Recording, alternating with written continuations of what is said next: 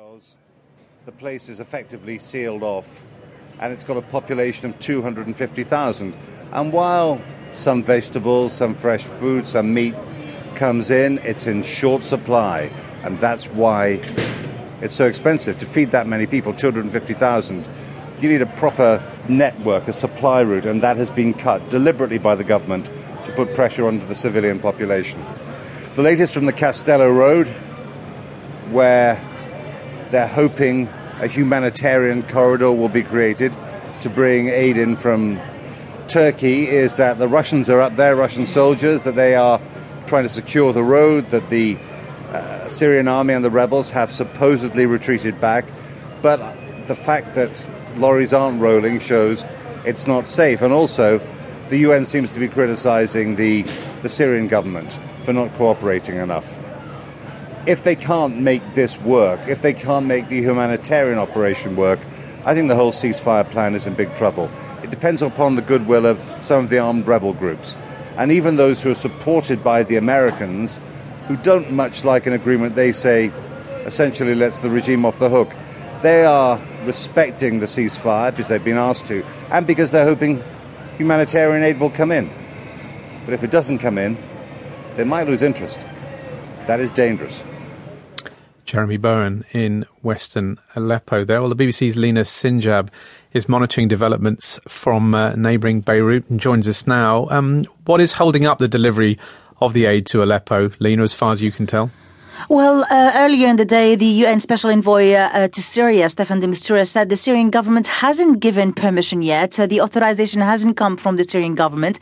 And these authorizations usually are used by the government to delay such uh, uh, such process. They, uh, the government doesn't have interest in allowing aid in, but they are also under pressure from the Russians to deliver on what the Russians have promised.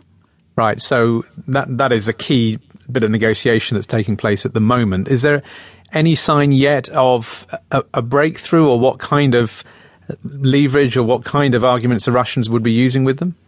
Well, basically, uh, uh, th- there are talks today in Geneva uh, between uh, between the task force, the Russians, the Americans, and the UN, uh, and there are hopes that uh, there will be an agreement reached where the aid will be delivered tomorrow.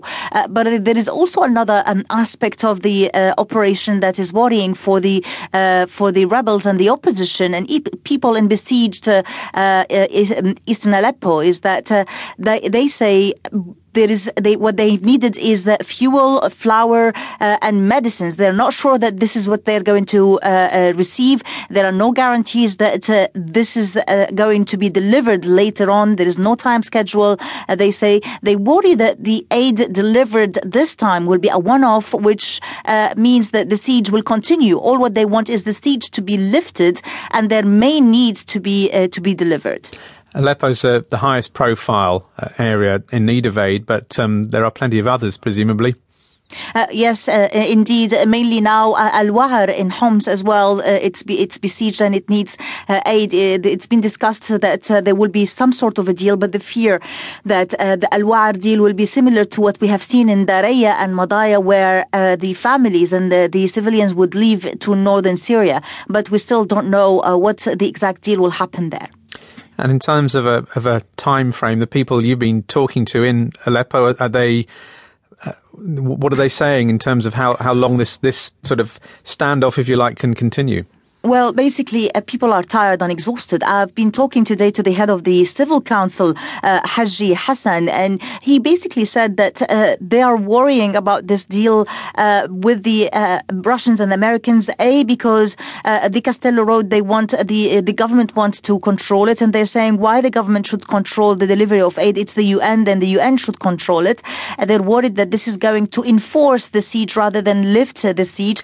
He himself said he lives in the suburb. He can't go into Aleppo and he said, how long is this continuing? He told me that people on the ground don't, don't care about food, they care about lifting the siege more. Lina, thanks very much. Lina Sinjab in Beirut.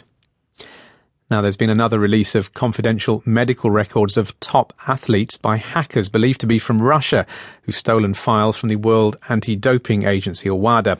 It all raises plenty of questions about WADA's internet security, about the identity of the fancy bears, as they call themselves, a group that claims responsibility. But also, what about the substance of this stolen information?